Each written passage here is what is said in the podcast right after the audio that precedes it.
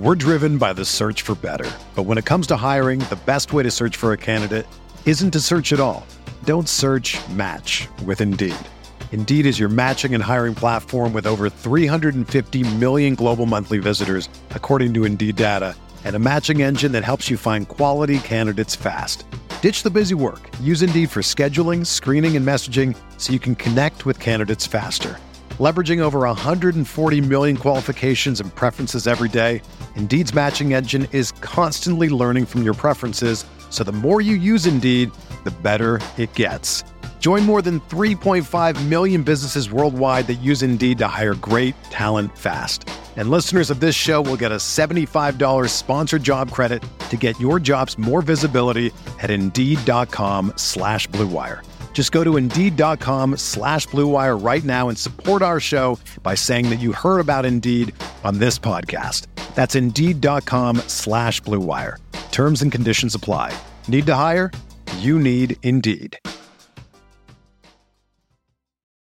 You ready? Showtime. On May 3rd, summer starts with The Fall Guy. Let's do it later. Let's drink a spicy margarita. Make some bad decisions. Yes! Audiences are falling in love with the most entertaining film of the year. Fall guy. Fall guy. Fall guy. That's what the poster said. See Ryan Gosling and Emily Blunt in the movie critics say exists to make you happy. Trying to make it out? Nope. Because I don't either. It's not what I'm into right now. What are you into? Talking. Yeah. The Fall Guy. Only in theaters May 3rd. Rated PG-13. Good morning, Grinders. Welcome to the DFS pregame show here on Roto Grinders. I'm Jordan Cooper, aka Blender at Blender HD. Find me on Twitter right there. And this is the show where we, we normally would go over yesterday's slate. Then we talk a little bit about today's slate in, in the NBA, but uh, but there's no, there's not there's nothing going on. There's not, it should it should have been a day off. But no, I go I go every day. I see people in the YouTube chat hit the thumbs up button. Give me those thummy thumbs for the for the apple juice. Dustin Hogue, Kevin Copeland, Alan Alexander, Card Fan, Gerald Miller, Jacob Calloway, Jesse, Matt Mears, Meat Plow, Ben Cares, Dave Wagner, Lodell. Welcome, Uh, uh, as always on Mondays. Mondays, it's Mondays with McCool, with uh, with uh, my fellow co-author of the theory of daily fantasy sports, how to think like a professional DFS player. It's a 15-hour audio masterclass you can pick up at theoryofdfs.com. It's my call author, James McCool. James, you, you took off this weekend. This weekend was uh, it, it, it life without DFS sometimes is actually pretty good, especially when it's NBA. It, it feels like the past couple of days, outside of obviously if you played the All Star game yesterday, showdown, you had the Embiid and Simmons get ruled out. We we couldn't even avoid late news in a in an All Star game. But that doesn't doesn't it make it feel like isn't life less stressful? Life so it moves so much slower and so much calmer when there's no NBA DFS. Yeah, man. Um, I mean, I did want to play this weekend, and we were talking about it before the show, and I, I thought about jumping into a little bit of NHL. I thought about jumping into a little bit of MMA. I, uh, you know, I still have like League of Legends, Counter Strike, which I'll play, but I wanted to try to jump into something new because without NBA, I did kind of feel like a little, like, like what do I do with my hands? You know, like it's it's 4:30 p.m. and I'm not sweating over running models and like trying to figure out what the hell to do with all these light scratches. So I was thinking about playing those, but it was nice to have kind of like a day off, you know, and and like a couple days off because I, I didn't play much Saturday or Sunday. Um, all I did was just like run the models and hang out with the with the kid. And it, it is kind of like it's important, I think. And I tell this to people all the time that taking breaks, you know, you gotta like refresh your mental a little bit. The daily grind is hard. And I think that the daily grind has actually gotten harder over this last year because of the way that sports have been laid out and with how many more daily sports we have now. Like if you're like me, and are interested in the esports side of things and like League of Legends DFS and Counter Strike DFS, and we just had Call of Duty come back this these last couple of weeks. Those daily sports they do end up taking a toll on you a little bit. So that that's why the All Star break is so important for content creators. Is you can take a couple days to just be like, nope, not doing it. Just gonna like relax. I'm gonna sit on the couch, gonna watch YouTube videos for no reason uh, because I don't have to deal with late scratches. So um, it is like NBA. with Joel Embiid and Ben Simmons getting ruled out, that is just like quintessential of this NBA season. Of like, we can't even make it through the freaking All Star game without having somebody get scratched due to COVID and having like a couple players be grossly underpriced because of it. Come on, it's just it's wild. So uh, it was nice to take a little bit of a break. You know, we're back this week and we'll be closing out the NBA season through the next couple months. Um, when baseball season starts, like I will care so little about NBA. It's not even funny. Um, but yeah, I, it was it was a nice little break over the last couple days for sure. Right, and I played I played MMA for the first time in eight months on on Saturday because I saw it, it was a it was a pay per view card, three title fights, so three you have three five round fights, fifteen fights, and none of them being canceled. I mean, one of the main reasons that I didn't want to play MMA anymore while I was playing another sport is because fights were getting canceled. So now it's like now I have to monitor those lineups. I mean, the best part of like PGA and MMA is one you there's that you, don't need to know as much. I, I you, there's not the the correlation doesn't matter. Like I mean, you're essentially like like an MMA, as for the most part, there are certain cases where this could it could work out, but for the most part, you're not rostering two fighters from the same fight. So like outside of that, none of the fights correlate to one another. So you're just basically, if you're playing large field, just build lineups that are going to be as unique as possible and and you, you, how much do you need to know? No. Now, obviously, I look into, I look in, okay, what, what you look into the, the betting lines and you go, what fights are more likely to end inside the distance? You know, like the styles, like oh, grappler, striker. So you could gain, like, you know, what, what the upside of certain, certain underdogs are, certain fights are. Uh, so, but, but outside of that, you could like, you could, you could make lineups. So on a 15 fight card, I'm like, like I was playing these 10 fight cards where like finding unique lineups, like very difficult where where the the the plus whatever million underdog for the you know like Megan Anderson against Nunes this past uh Saturday Saturday. Like on a 10 9 10 fight card, like they'd be like 12% owned because how else are you supposed to get different? You have and how are you supposed to jam in like top end players? You go, okay, we're gonna I hope she scores well or does something. But on, on these types of cards, you find multiple fighters that are single digit owned, and especially in the mid range. So, like I had, I, I I centered my strategy around like three single digit owned fighters. Now, now one did well and two didn't, so it didn't work out overall. But I just thought it was so much more intriguing. But at five fifteen Eastern, everything locks. Like that's it. That I don't.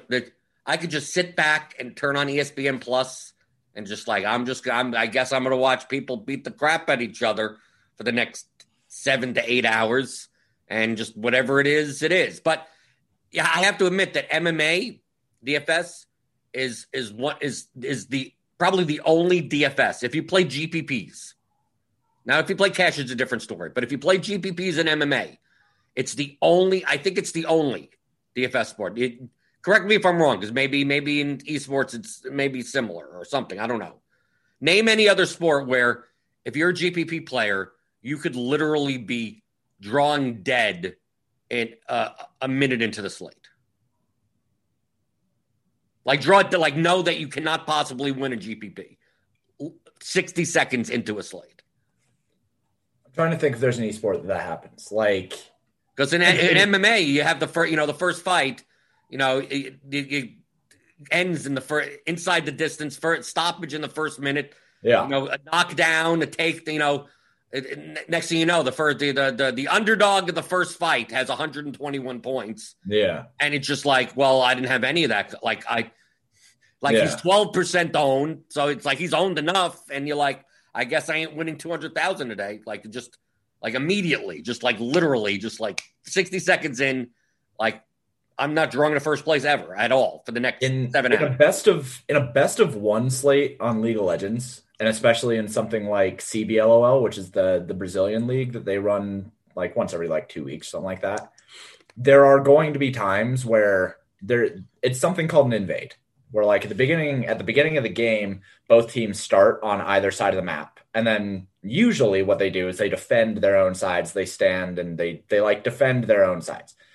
But sometimes what'll happen is one team will just clump together, all five players, and they will just go spearhead right into the other team. And the only time that I can think of where like you would actually be dead in GPPs is if you had exposure to the team that lost that fight on the first game of like the entire thing.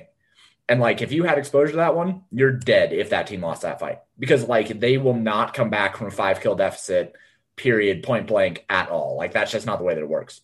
But yeah, with with MMA, you're right that within the first minute, like you can literally have what somebody just runs up, does a flying knee, and knocks out the favorite, and it's like ten percent owned, and you don't have them, like you're screwed, right? I, I Right. mean, so like, someone that- in chat is mentioning NASCAR. NASCAR, that could happen, right? Oh, yeah. Crash in the first first lap, right? yep, Right. Yeah, And that can happen. and right? And oh, I have that guy, and you, you, no, but see, see, those are the instances where you would need you would need to have heavy exposure to a guy that does. Like we're still we're still talking about. Obviously, you could be dead sixty seconds into a slate. Did you did you have Paul George? You have one hundred percent of your roster. Oh, Like, yeah. right, right. Of course, yes. You're you could be dead like that, but that's because you have you're overexposed to an injury. I'm talking about like you don't have a, a guy scores so many points, a, a, a person, something something that you could roster scores so many points in six in literally the first because in, in NASCAR, how do you you can't score you can't win win the race, right? You can't have a, a driver that's like, oh, if you don't have this driver, you're dead. Sixty Yeah. seconds in, because even a home run, even a leadoff home run in baseball, like okay, well, I can find a home home run elsewhere. That's that's not like I can't. I'm not going to be dead. But you could have a 120 plus points, the 130 plus point fighter now because they have the bonus now. You get 25 extra points for inside of a minute. So imagine a, a, a, a- couple of strikes, a knockdown, and a KO. I mean, so like that would be 90 plus 25 is 125, 125 plus the 10 point knockdown. Yeah, you get like 130 points in that scenario. And it's like 130 points, you're most likely going to be in the optimal in MMA yeah, on any GPP, and then you're just sitting there going, uh, "I played 20 lineups. I don't have any of this guy." Like, close, just close. I mean, yeah, you, you could cash obviously, but you, you ain't gonna win. Yeah. I, I just don't think that there is, is anything like that. I mean, yes, the injuries on. I have too much of a guy that's getting zero. I'm talking about I have none of a guy that has a billion points 60 seconds into a slate.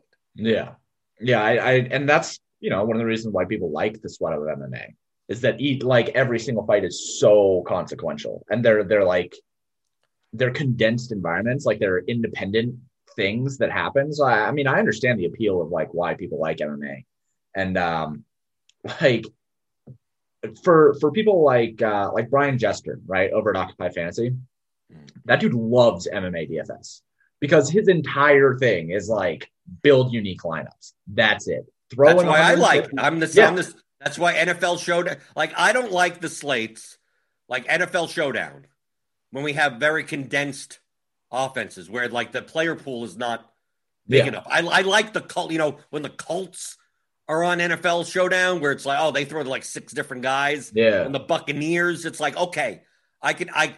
There are a multitude of ways to go that are that are projected well and still reasonable. And Yeah. then uh MMA, the same thing. When that's why, like when there's nine fights, it's like it's almost it's almost worthless to play. I, I in, Yeah. in large field GPPs, but 15, like give me 15, and I could find some some discrepancies. And there were there there were plenty of you know uh, arbitrage situations. I mean, Amanda Nunes was 63% owned, and technically you didn't need her.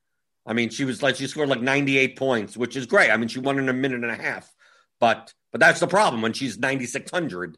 Like you don't there there were multiple there were I think I think 9 or 10 fighters that scored over 100 points. Mhm. So like you don't need a 90 point the the highest the price person you know scoring less than 100 like you don't you don't you don't need them but she was still in the winning lineup. So there were tons of unique lineups that didn't either were not rostered or just didn't get there. I, I, I had the ones that didn't get there. I had the ones where it's like, oh, every this is the unique lineup, but you know, I got seven points from you know like Yeah. Jordan Espinosa. It's like, okay, well, he he got killed, right? He got smothered on the mat for three rounds, so he couldn't even score any points anyway. But, but I mean, I'm getting the guy at seven percent ownership, so Yeah. like, but I'm I'm ju- I'm just saying that I I I prefer MMA because of that, Mhm. and I think with I'm gonna I'm gonna say a controversial statement, possibly, Oh, possibly. okay. Maybe Let's not. hear it. uh, with MLB coming up. Because obviously we're talking about sports that maybe people don't play as much. Uh, I out of the major sp- DFS sports, I think MLB is the one where you you could you could be successful without knowing much about the sport. Compared to mm-hmm. compared to NBA, compared to NFL, Yeah. like I'm obviously like PGA and MMA. I mean, the correlation is limited, if any. Yeah. I mean, you those sports. Yeah, you could feel free to close in golf. You could close your eyes and just spend 50k of your salary and throw it against six six golfers. Yep. You, you, you're never going to be that far behind or anything, and probably the same in MMA. But those are like solo sport. I mean, I mean that's any any sport like that with individual tennis. Like, there's no correlation. There's there's really you're, limiting the amount of, of variables you even have to consider from a gameplay perspective. But in the team sports, like I I think ML, MLB because most people look at MLB and go, "Wow, there's a lot of stats." Because baseball is the most stat intensive, sabermetrics. I mean, every, you have tons of stuff Yeah. there. But from a DFS perspective of playing the game of DFS, I think MLB requires the least amount of knowledge on the actual sport. Yeah, I, well, no, I think I can agree with that. Um, the the only argument against that statement would be that everybody has at least some sort of aggregated projection system. No, I, no, no, no. See, you're not even getting my controversial thing. I think you could win at baseball without projections. No, no, no. I and I hear you. Like I, I'm, I hear you. I that that would be. I, I think that I would agree with that because like the the only thing that you have to understand about MLB is that stacking is God. Is that stacking is like that that as long as you stack together teams and like fill out pitchers that hopefully don't suck, uh, you can probably find some success. I think I'd agree with that. Right, because I think in NBA, people would say NBA is the most predictive because it's the lowest variance. But the thing is, is that even in projections, you need to you need to allocate minutes. Mhm. You need, and, and which means you need to know the teams. You need, I mean, that's that's the human element of of NBA projections. Of this guy's out, this guy. How are they going to run this rotation? Well, you need to know enough about basketball to know. You don't you don't look at go. Uh, you know, Porzingis is out. Uh, Boban, thirty six minutes. Like you can't you can't just do that because yes, he'll be in every lineup if that's the case, but he's not going to play thirty six minutes. In NFL, you have to allocate rushing share, target share, right? And how are they NFL, NFL, I think you actually have to know the most. Right. I think yeah. Uh, truthfully, yes. I think I think correct. You would have to know the most. Now, in in the grand scheme of what we're talking about, like still have to play DFS as a game well. I think that's ninety percent of it. But I think in baseball, if I didn't use any projections, if I didn't make a model, if I didn't use I, I didn't use Carty's bat projections, if I didn't use any, just nothing. All I need to know to be competitive in DFS for GPPs at least is uh, if you just in your mind said five three on DraftKings, if you said you, you need to stack five three on DraftKings and, and play two pitchers that aren't playing the teams that you're stacking, you're going to be competitive. Like 'cause you, you just simply put you whatever whatever team you want to do, five three, one te- five three means a five a five man stack of one team and a three man stack of another team. Now, obviously, you could do five one one one, but that makes it more complicated. I'm talking about for someone that, like, if I said Mike Trout, they'd go who, right? Someone that doesn't know anything about baseball, and you go, okay, I want what I want you to do is pick one, te- pick two teams that fit in positionally that are five three, and then whatever two pitchers fit, and truthfully, whatever two pitchers you want. Like, don't even, don't even, like, you don't even know who these people are, right? I think in GPPs and large field GPPs, you could still you could still be competitive by just ran. And if you want to go by, uh, I just have to look at team totals, right? I'm just I'm just gonna look at team totals and and the pitcher line right? Because a minus 250, you know, Jacob DeGrom, Gerrit Cole, like you could tell, it's, oh, I'm to stack against these. No, you're probably not.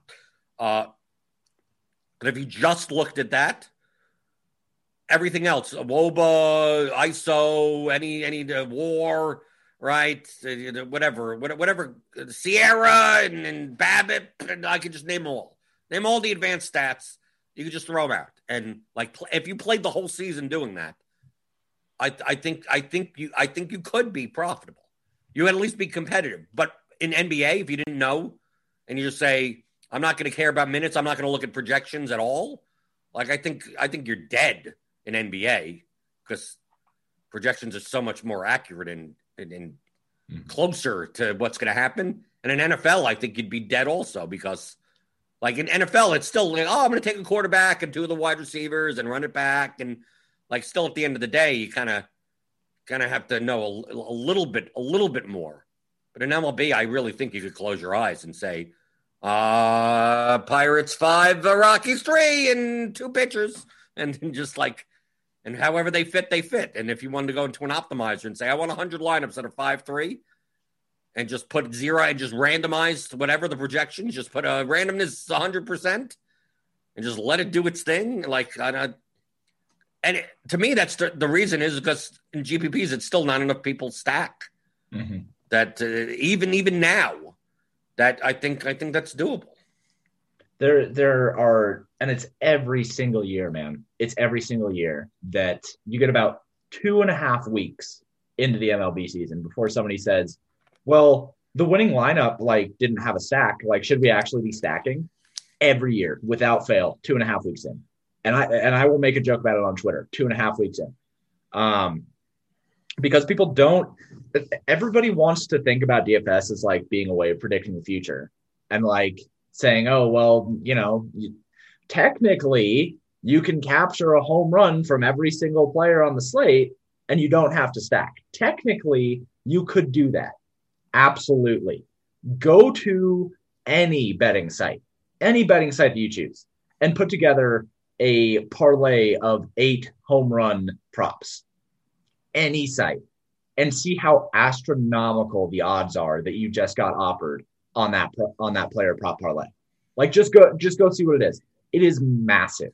Like the the chances of you predicting that many home runs accurately, especially uh, like this, this is if you did not have a salary cap and you were just able to take Mike Trout, Giancarlo Stanton, uh, Francisco Lindor, Pete Alonso, like if you were able to fill out a roster with dudes who actually do hit home runs at a relatively decent clip, you know, we're talking like 35 plus home run per year type guys, even then, the chances of you putting together a player prop that is all home runs is still going to be just this massive, massive payoff because the odds are so are just so huge. So stacking in MLB is really the only thing you have to care about. And you mentioned vomit stacks all the time when when you're going through MLB. And that's one of the things. Like people just refuse to stack together teams that they perceive as having low upside.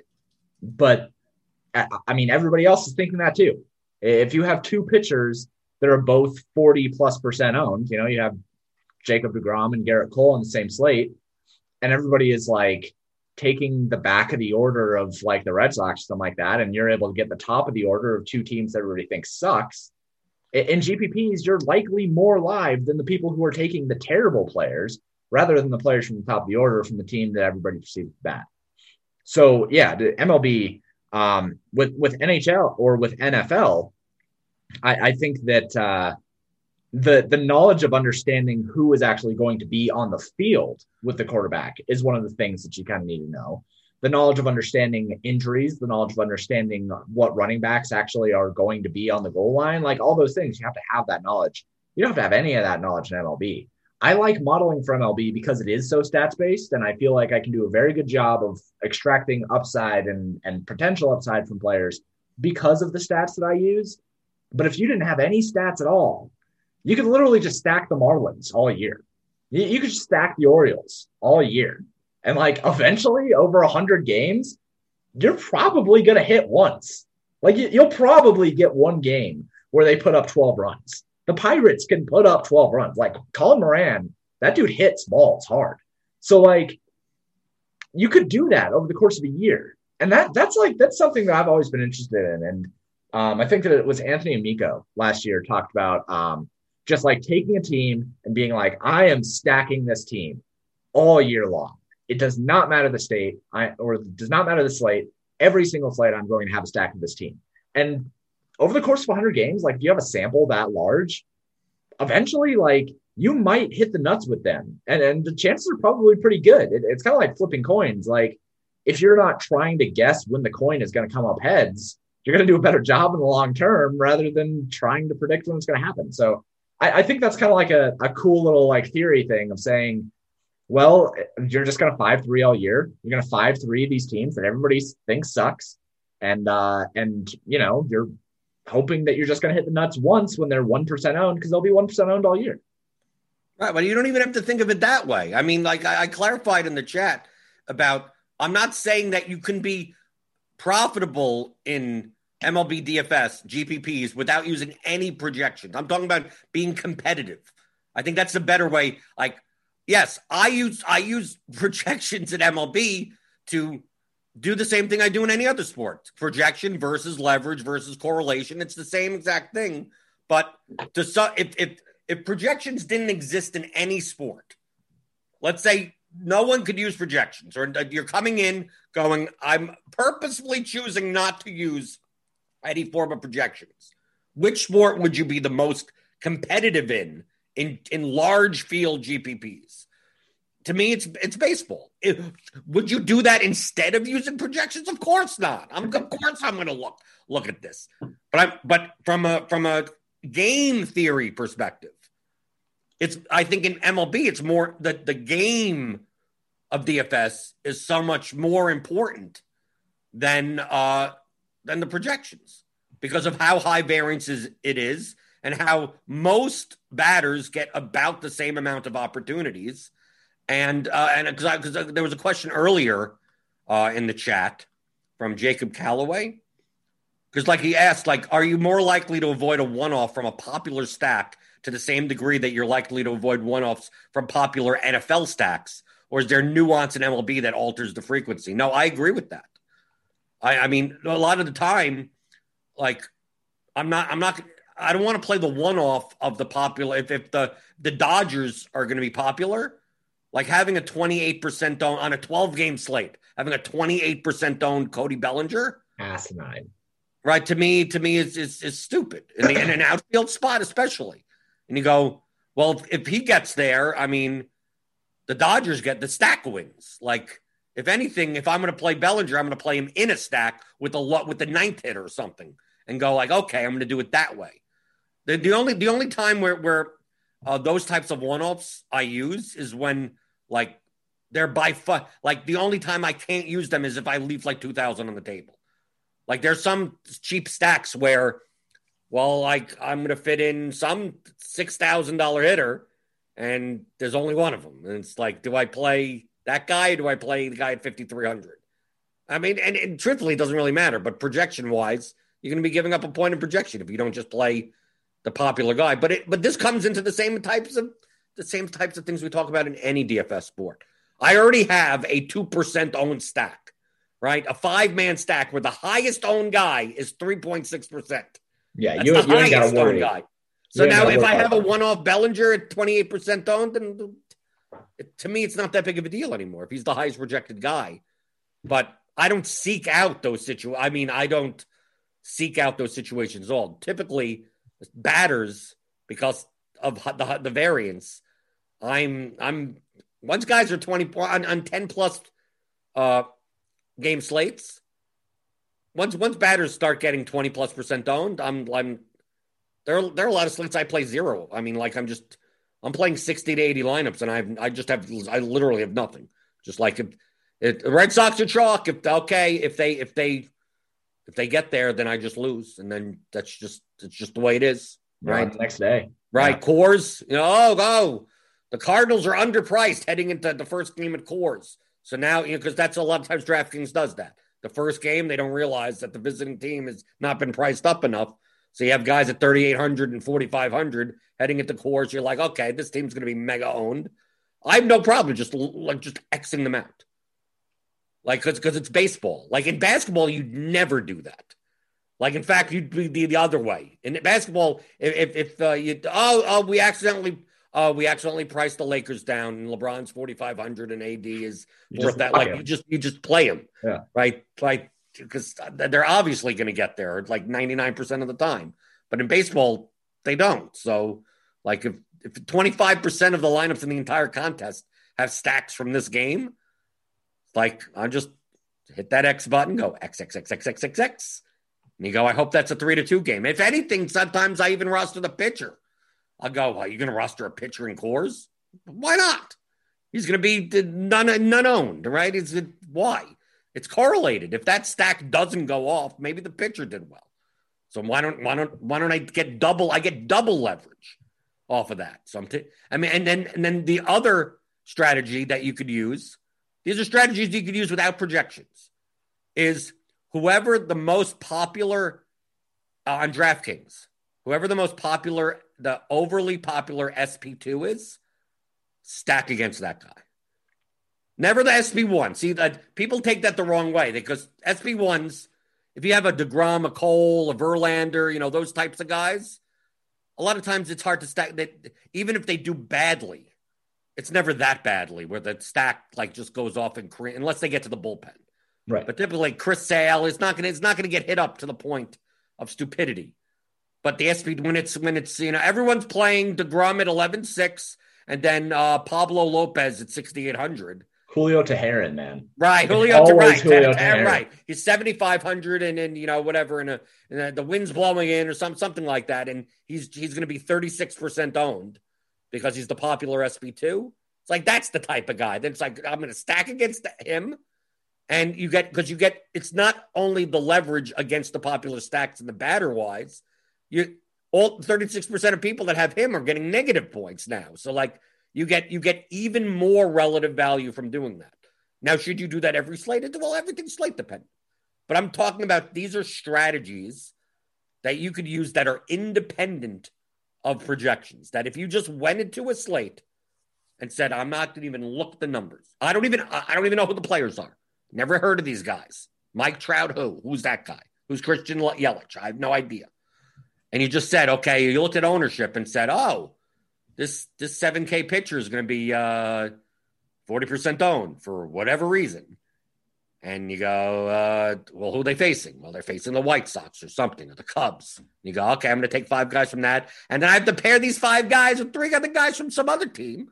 And then I have to roster two pitchers. Like, how are, wouldn't you be competitive? Like, I'm, would you be profitable at the end of the season doing this? I don't know. I don't know. But I mean, you'd be playing DFS as a game, it, it, you know, optimally. I mean, that you you would be you would have an actual plus EV strategy as a whole over the course of a 162 game season. I don't think you could duplicate that type of like if you had this strategy in basketball or in football because even in football, it's like, oh, it's the, the vomit stack. Oh, stack the Jets every week. Well, like that, that, trust me, that didn't work out. Like that, that still doesn't work out, right? In NBA, you can't do that because the what correlation? What and as I just go in and uh, and play LeBron every slate. Like you can't play Giannis, LeBron, and just jam in like you. And then you say jam in thirty six hundred dollar guys, and it's like, well, which ones? Let's.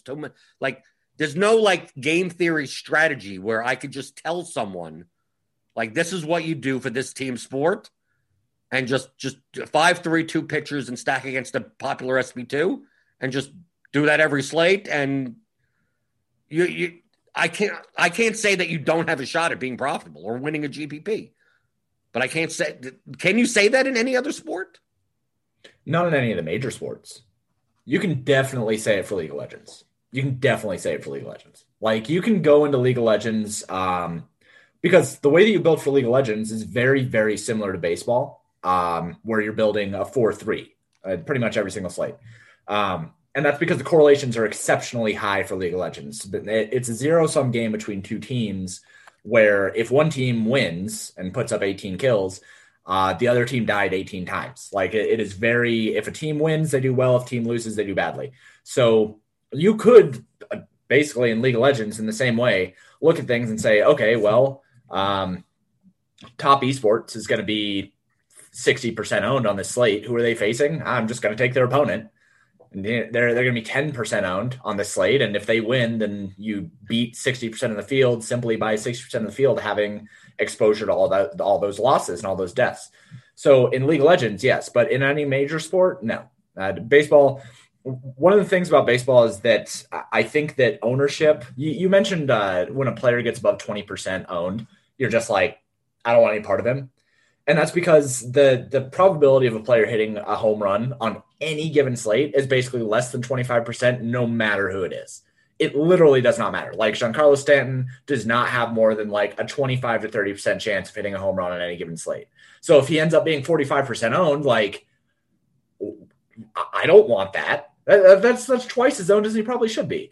Um, I, I actually i had a question for you about ownership in terms of like assessing it for a slate. I was talking about Showdown yesterday with the All Star game being, you know, the All Star game. And I was talking about Showdown specifically. And I had mentioned that uh, you can almost look at ownership as the actual price of the player rather than their salary in DFS. Would you agree with that? Well, for large field GPPs, yeah, because your goal is to be unique. Yeah. So, like, I, I care in Showdown, I care so much more about ownership product than I do again about the even the projection at all.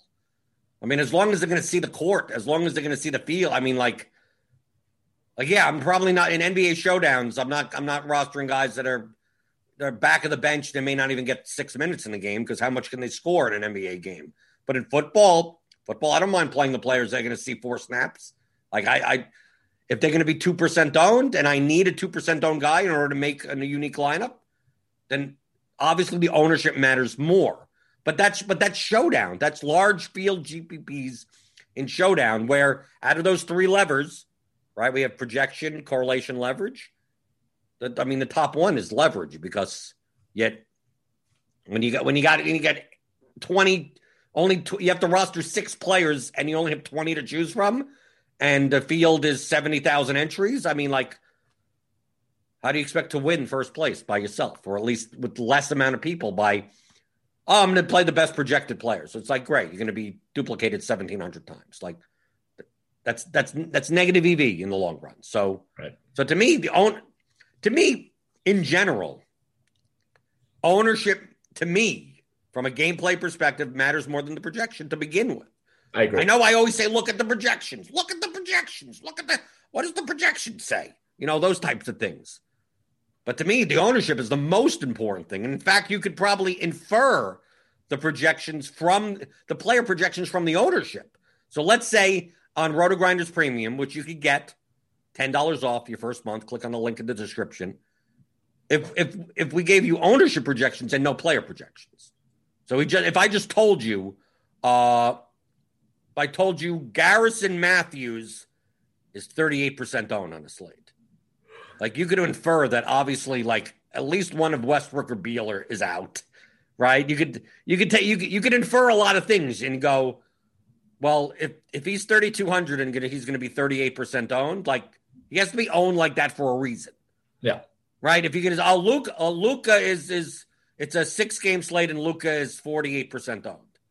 It's like okay, well, obviously there's going to be some cheap small forwards or power forwards because if everyone's paying up at a guard spot like, what's the value at powerful? Like, I don't need to even know projections at that point because they would obviously be the the market is efficient enough. It's not efficient, but it's at least directionally efficient enough that it would mean something. Now, but to me, ownership projections are the hardest thing to project. In fact, a lot of times, even at Roto Grinders, I don't agree with the ownership projections. I look and go, now he's going to be 10% more owned than that. Or this guy that they're that oh 12% down, he's going to be 3% down. Like players can get condensed so much more. And, uh, Jamino uses a model that has manual input, but is mostly, you know, ag- algorithmically putting it together. Uh, but that human beings don't act that way. So to me, my skill is more in the own in the leverage side, in the ownership side, and, and less in the projection. I mean, it's it's it's evident even in in our own course. You're the you're the projection guy. Right? I say to look at the projections, but I don't build my own model. You build your own model. You have your own models. I look at other people's models, but I'm looking at other people's models because that's what other people are looking at. Like I, I think in DFS, uh, there's a very small percent of players that make their own model, that have their own that have their own model. You'll obviously see it in the higher stakes more than in the lower stakes, but and then after that, after that small percentage of people that have projections, their own projections, there's like a, wa- a wide amount of players that use some type of public, publicly available projections. Subscribe to a site, you know, Roto Grinders and a bunch of others. They use your model. Okay, so they're looking at that. Why can't? So I'm looking at that also. Okay, so what, what advantage? I, I I could see, I could see exactly the same thing that you could see, and you know what that does? That gives me insight in what other people are going to roster, right? And then how do I take advantage of the variance of the sport in order? Well, this guy shouldn't be this owned, and that guy, this construction shouldn't be as owned as it is. How do I how do I win this GPP? Based on that 95% of my competitors are either using no model or a model that I could view. So to me, the most important thing is projecting ownership and projecting what my opponents are going to do. The, the the small percentage of people that have their own proprietary models that maybe one or two percentage points better than the publicly available ones, maybe. The ones that are publicly available are pretty good. Okay, so you're not going to get It's not you're not going to look at a, a Roto Grinders projections and go, "Oh, I'm going to play," you know, Garrison Matthews when he's, you know, whatever, and and then you look at some other model and he's oh, he's projected for eight points. We project him for 24, and this one project. You're not going to see those discrepancies, right? So to me, the only the, the people that use their own models that are better are only going to be sl- somewhat 1%, 2%. Sometimes it's worse. Sometimes their models are actually worse. So, being the fact that I could see all of that, how important are projections in and of themselves other than the starting point?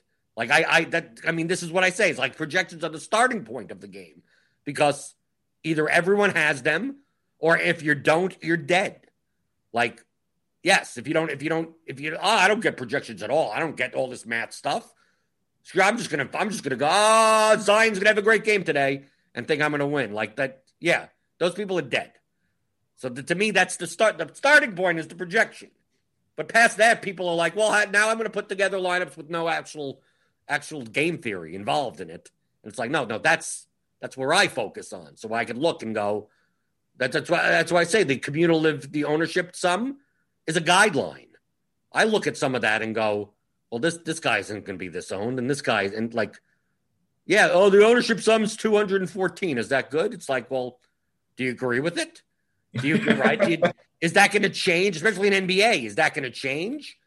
Right? We have so many changes from five thirty to seven that, dude, any any ownership projection you find around the industry, how it's going to be so volatile. It is how, so how many people are going to react to this news versus that news versus late news versus so this number we a roto grinders could project a guy for 18% ownership at, at one point at, at no 30% ownership at one point and then a half an hour before it's like oh it's going to be 6% owned and i'm like nope he's going to be 18% owned you go how do you know well if everyone reacted to the news, he should be 6% owned, but not everyone's going to react to the news. So he's going to be 18% owned because there are plenty of people that still have him in his lineup at three o'clock. So, yes, because at three o'clock, he was going to be 30% owned because he was the only value on the slate. Now we have a ton of other crap. Now he should only be 6% owned. So, yes, it does show 6% owned in our projections. But I'm telling you, it's going to be more like 18% owned because I know how human beings are. And then once you take that into account, you have to adjust all the other ownerships. So next next thing you know, like one it's a domino effect. Now, how are you going to react to that? Like to me, I I believe I'm good at that aspect of the game. So my lineups are going to be better leveraged than your lineups if you're just going to go blindly by whatever the ownership projections are at the time. Projecting ownership is the hardest thing in NBA. It's not even close. Like I, I, think that at this point I have a pretty good grasp of minutes and and like minutes aggregate and stuff like that. I think that I have a really good grasp of um, applying boosts both manually and algorithmically through different like positional stuff and everything like that, I think that I build a pretty damn good model. The hardest part is ownership. And the reason why the hardest part is ownership is because you could be dead on 30 minutes before the slate. One guy gets ruled out. You cannot like you you straight up cannot build an ownership like model that if somebody gets ruled out 6 minutes before the slate, you can update it that quick. You just can't. Because like if especially if it's like somebody who is relatively expensive, not not even like super expensive, like let, us say uh, Mike Conley, right? Like 7,400, 7,500, something like that. Mike Conley gets ruled out six minutes before the slate. Not only does that affect the other people in his range, it also affects uh, the people who are his backups, the people in their range. So, like, if you did have, you know, 30% owned player that is uh, 4K, right? Like Dennis Smith Jr. or some bad chalk like that or something like that is 30% owned. Uh, well, okay, now Joe Ingles jumps right into that range as well. He's 4,200. And all of a sudden he projects for 27 fantasy points because Mike Conley's out. So Dennis Smith Jr. his his ownership likely tanks quite a bit, takes off half percent. Joe Ingles jumps up. What do you do about uh, Rodney Hood? Or no, not Rodney Hood. Who's Clarkson? The, yeah, Clarkson. Yeah. What do you do about Clarkson? Okay, well, he's like 6K. So now his ownership jumps up. Now guard ownership is like going through the roof. Maybe people don't take Dennis Smith Jr. anymore because they want Luka and Clarkson instead. It is so hard.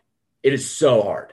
Um, especially like I, I try to use aggregates for my baselines for ownership. So like if one site doesn't update quick enough, I, right, you don't have, have anything; it's worthless. Yeah, now I have somebody who's like thirty six percent projected on one of like the five sites that I use for an aggregate baseline, and like, well, that baseline is boofed. You know, right? Like, we also have the opposite where the, the news changes, and one site, like we like you'll see, like it will have it. Giannis gets ruled out, right? Giannis, yeah. Giannis is out, and, and Jrue Holiday's out, and then you'll see like Middleton's eighty three hundred and his ownership on RG as of that moment is like 1%. Yeah. Is 2%. And then five minutes later, it's still 1%. It's like, no, it's not going to be one. Trust me, it's not going to be 1 2%. It takes time for these things to update. Mm-hmm. Right. So if you're looking at, depending on who's updating throughout the industry, if you see, you have to, you have to have the, the know, the wherewithal to know that, that no, maybe, maybe, maybe Middleton projected for, uh, for 7X now is, uh, is not going to be 2% owned in the small forward spot. That's like why. That's why the discussion, the, the discussion of like that, that's why I love my community so much over at Paydirt. And like that's why like you and your Roto RotoGrinders Discord as well, like being able to say, oh no, no, no, like just expect Middleton to be like 40% owned now. And, and like having that, like you said, wherewithal and like the the sense of understanding where that ownership is going to go to, that's huge for for a lot of people that like you can't just look at the projections. There's so much nuance that comes into it. And like that's what that this whole discussion has been about.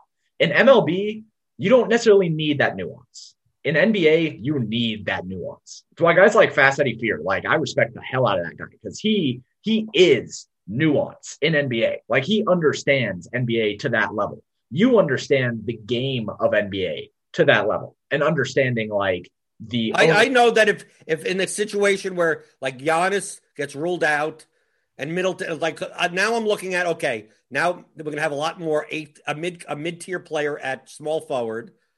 We've gotten rid of Giannis at at the power forward spot, so now more people are gonna pay it for Luka because he's mm-hmm. in a guard spot or Westbrook or Web like just how the lineup dynamics are gonna the construction dynamics are gonna change. Like I could I could figure that out in in a minute of yep. the news happening.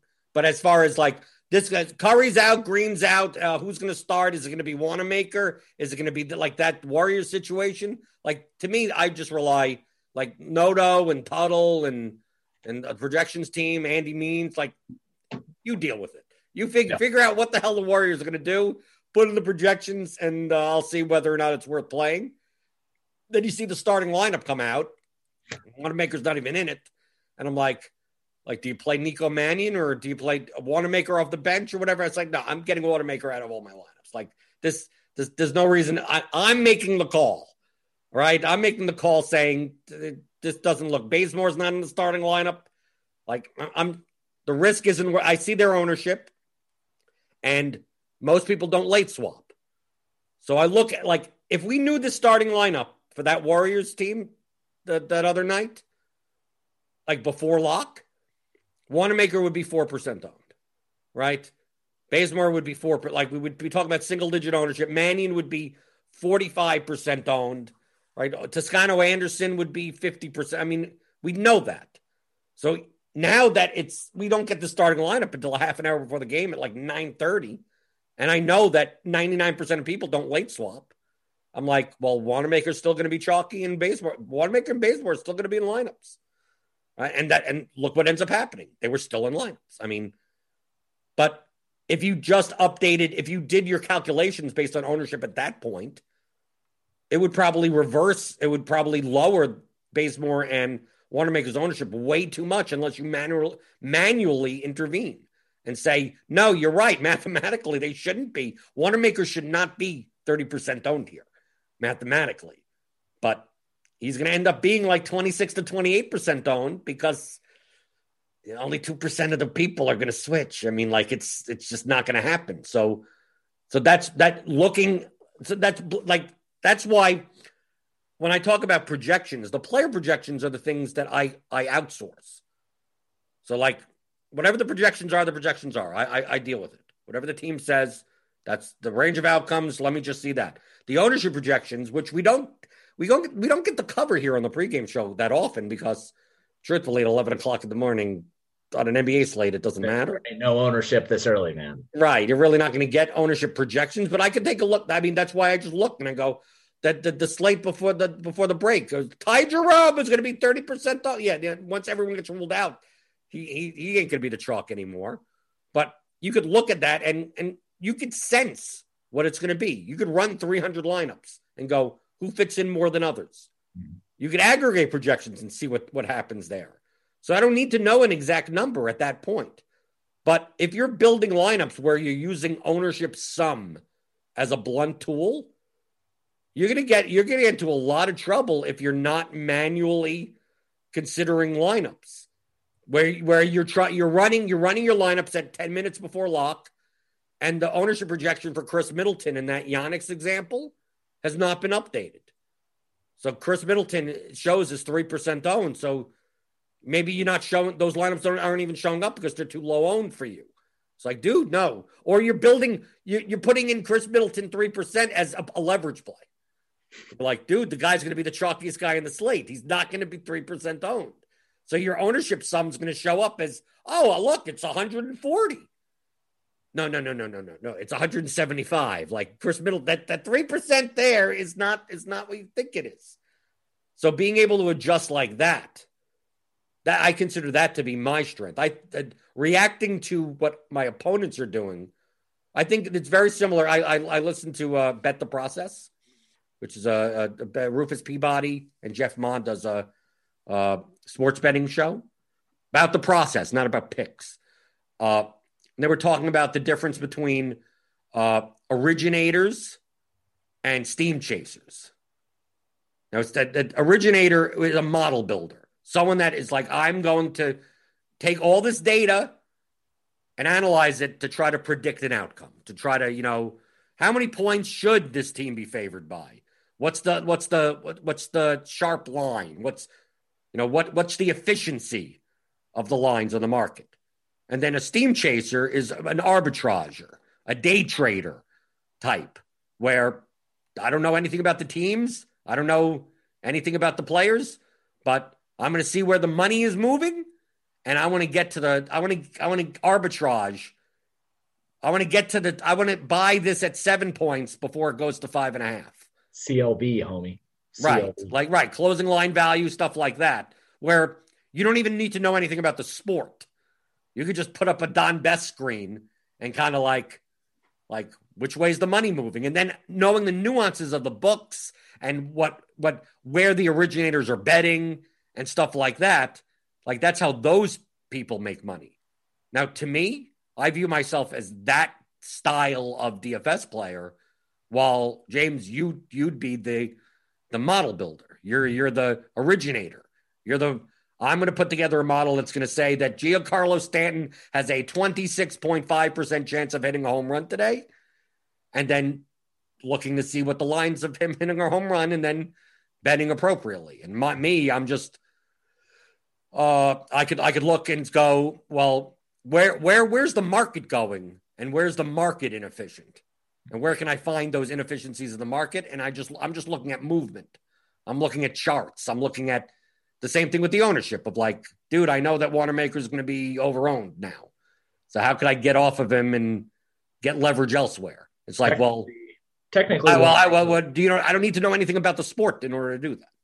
Technically, Wanamaker was always going to be overowned if he was owned. Well, yeah, yeah. Wanamaker's uh, Wanamaker truck never works, right? never ever works. But yeah, you're right. It, it's uh, and I, I think that I am one of the people that certainly I like as an originator. I think that I do build very good, unique modeling opportunities.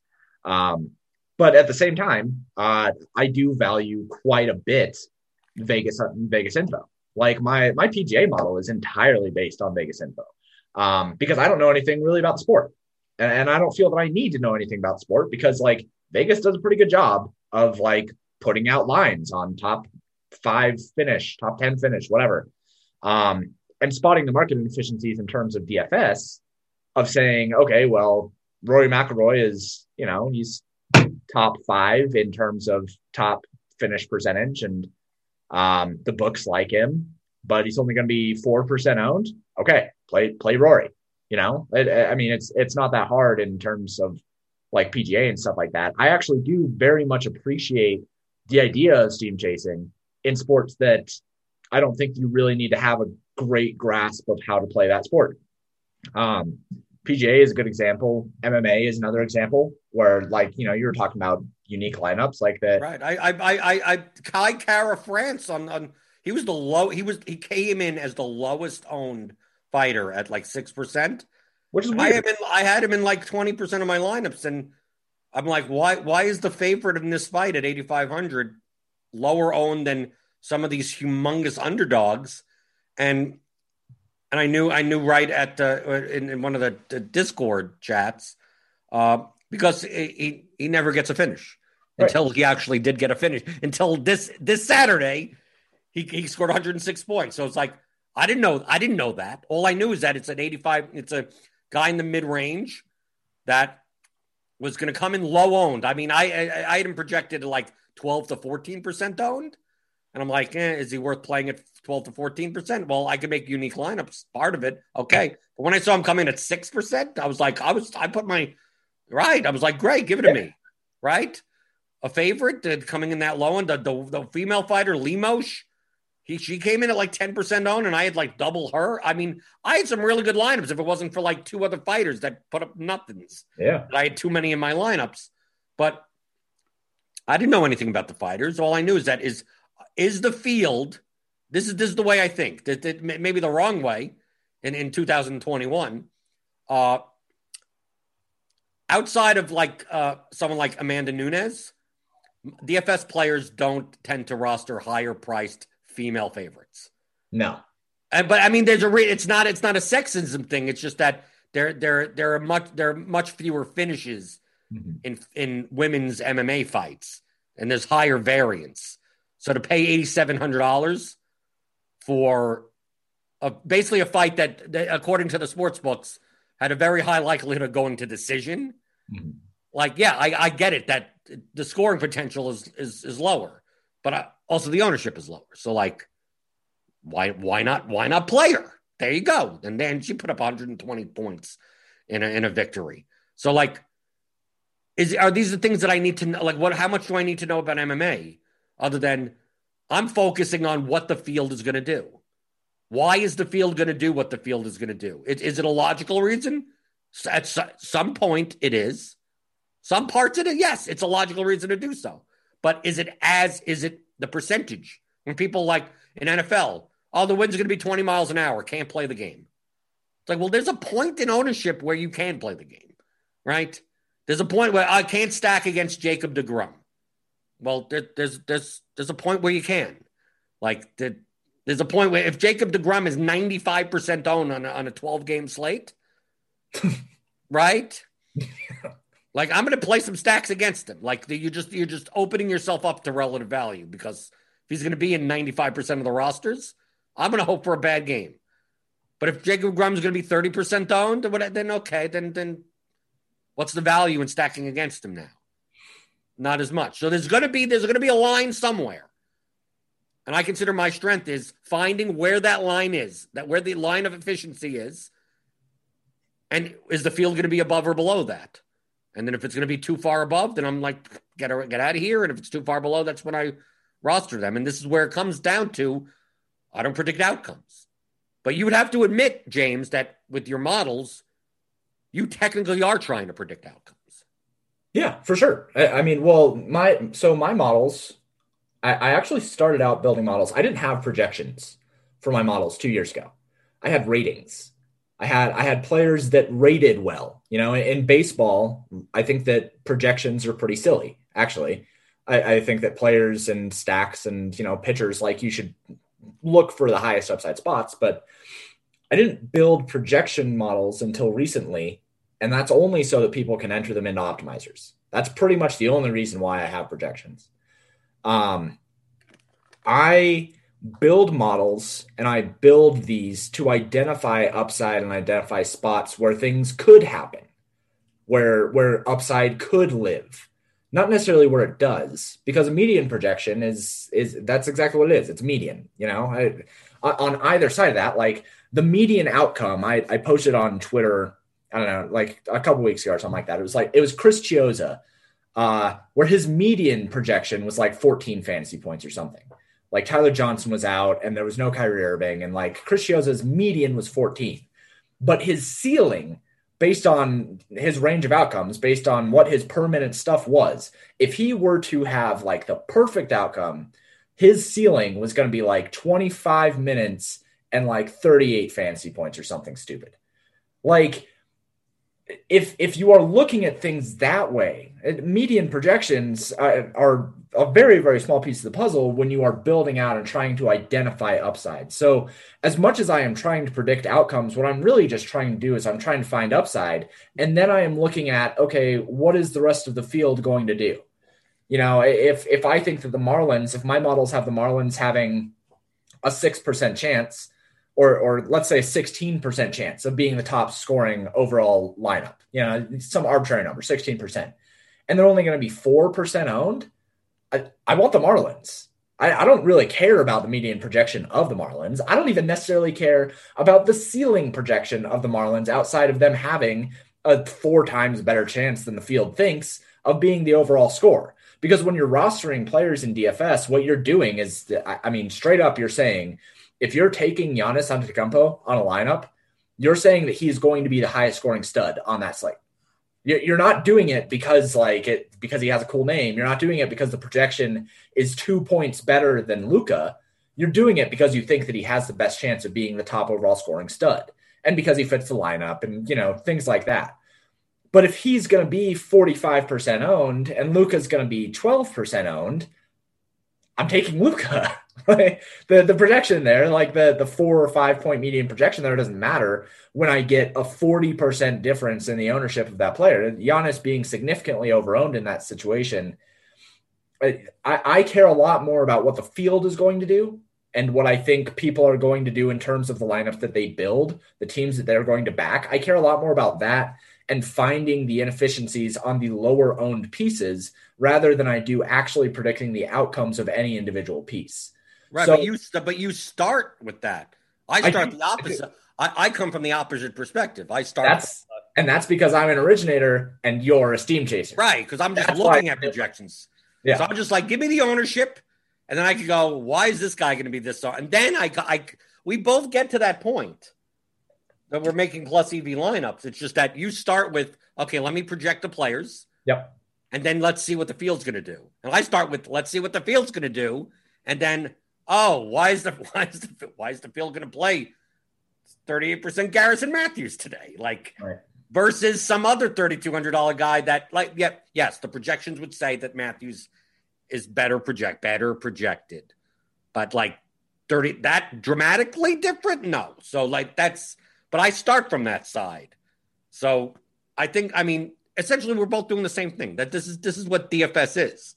It's not about projecting. It's not about predicting outcomes, but it's also not about just purely like what's the field going to do. And I don't care anything about projections, but I just wanted to at least ponder in MLB that with the inherent high variance and the fact that most players get similar amount of opportunity that if you were if you were to go in with a purely game theory driven approach with no projections that I think you could be the most competitive maybe not the most profitable but at least competitive. Like you you you would not be throwing your money away by just like screwing the projections and saying I'm just what Orioles plus Blue Jays plus two pitchers and however that fits together for 50,000 or whatever 49.9 like you'd be fine. And you'd actually be better off than the people that bang their head against the keyboards. You'd, you'd definitely be better off than people who go BVP.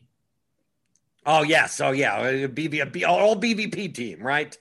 or the one, uh, uh, just the one-offs and anything like that. It just, I, it, it still comes down to I think most of the edge in DFS comes from playing the game of DFS well, and not knowing knowing the sport. Yep, and that's why you should pick up the theory of DFS, the theory of daily fantasy sports. 15 hour audio masterclass talks about all these concepts with me and James. We go through it game objectives, player selection, expected value, leverage, correlation, construction, risk management, exploits, psychology. It's 15 hours of content. It's a reference guide. This is evergreen. This is not just about NBA or just about MMA or just about NFL or like all these concepts apply to all the sports, or well, anything. You could apply this to anything. Apply, apply it to any game. I mean, it's a lot of stuff that I learned in poker. The same same type of thing. Backgammon, gin rummy, any any type of any type of game you could play.